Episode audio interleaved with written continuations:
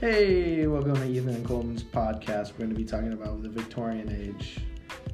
Um, we're actually doing Victorian hobbies. So I'm going to have my buddy here, Colton, start. Yep, it's all yours.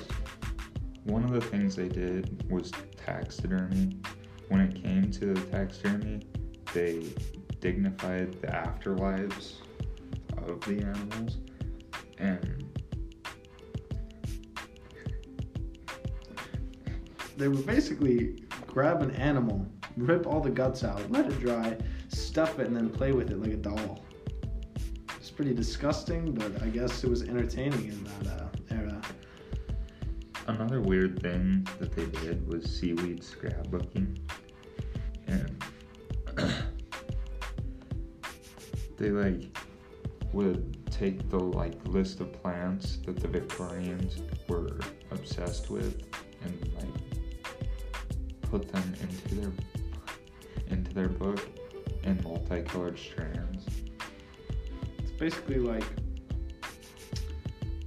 uh, a book full of baby photos, but old crusty flowers that you find on the grounds. I mean, they probably just will inside of the book, but Most of the hobbies that they had were really weird and kind of unusual compared to things we do now. Making jewel- jewelry out of hair, human hair, and that's date that dates back all the way to like ancient Egypt. a, it's definitely like a quick way to get material for the jewelry. But the women's hair was actually woven into rings and necklaces and pins, and then used as many different accessories, such as like fondants or rings, necklaces, like I said before.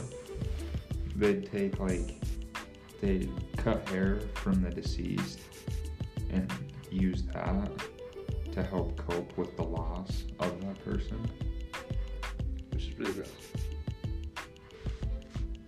And another thing, which is probably a way of making money, but they would practice like, or just go out and do seances, quote quote seances, where they would sit around a table and they would all hold hands, and one guy would use his knees to like hover the table and make a couple noises.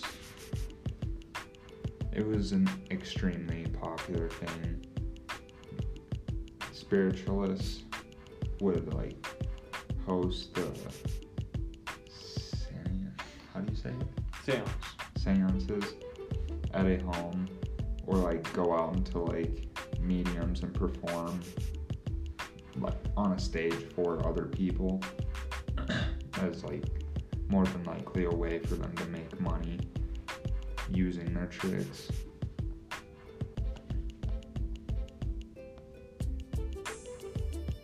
Another like thing that they also did was the crystal gazing and pretty good explanation for it. Um, yeah. Uh,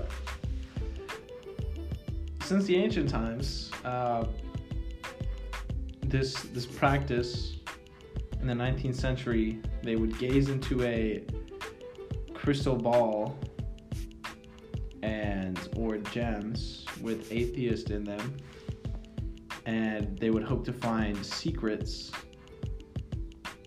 and maybe even communicate with spirits through this like old ladies with moles and they're like they're trying to get get money out of you by trying to tell you your future in this crystal ball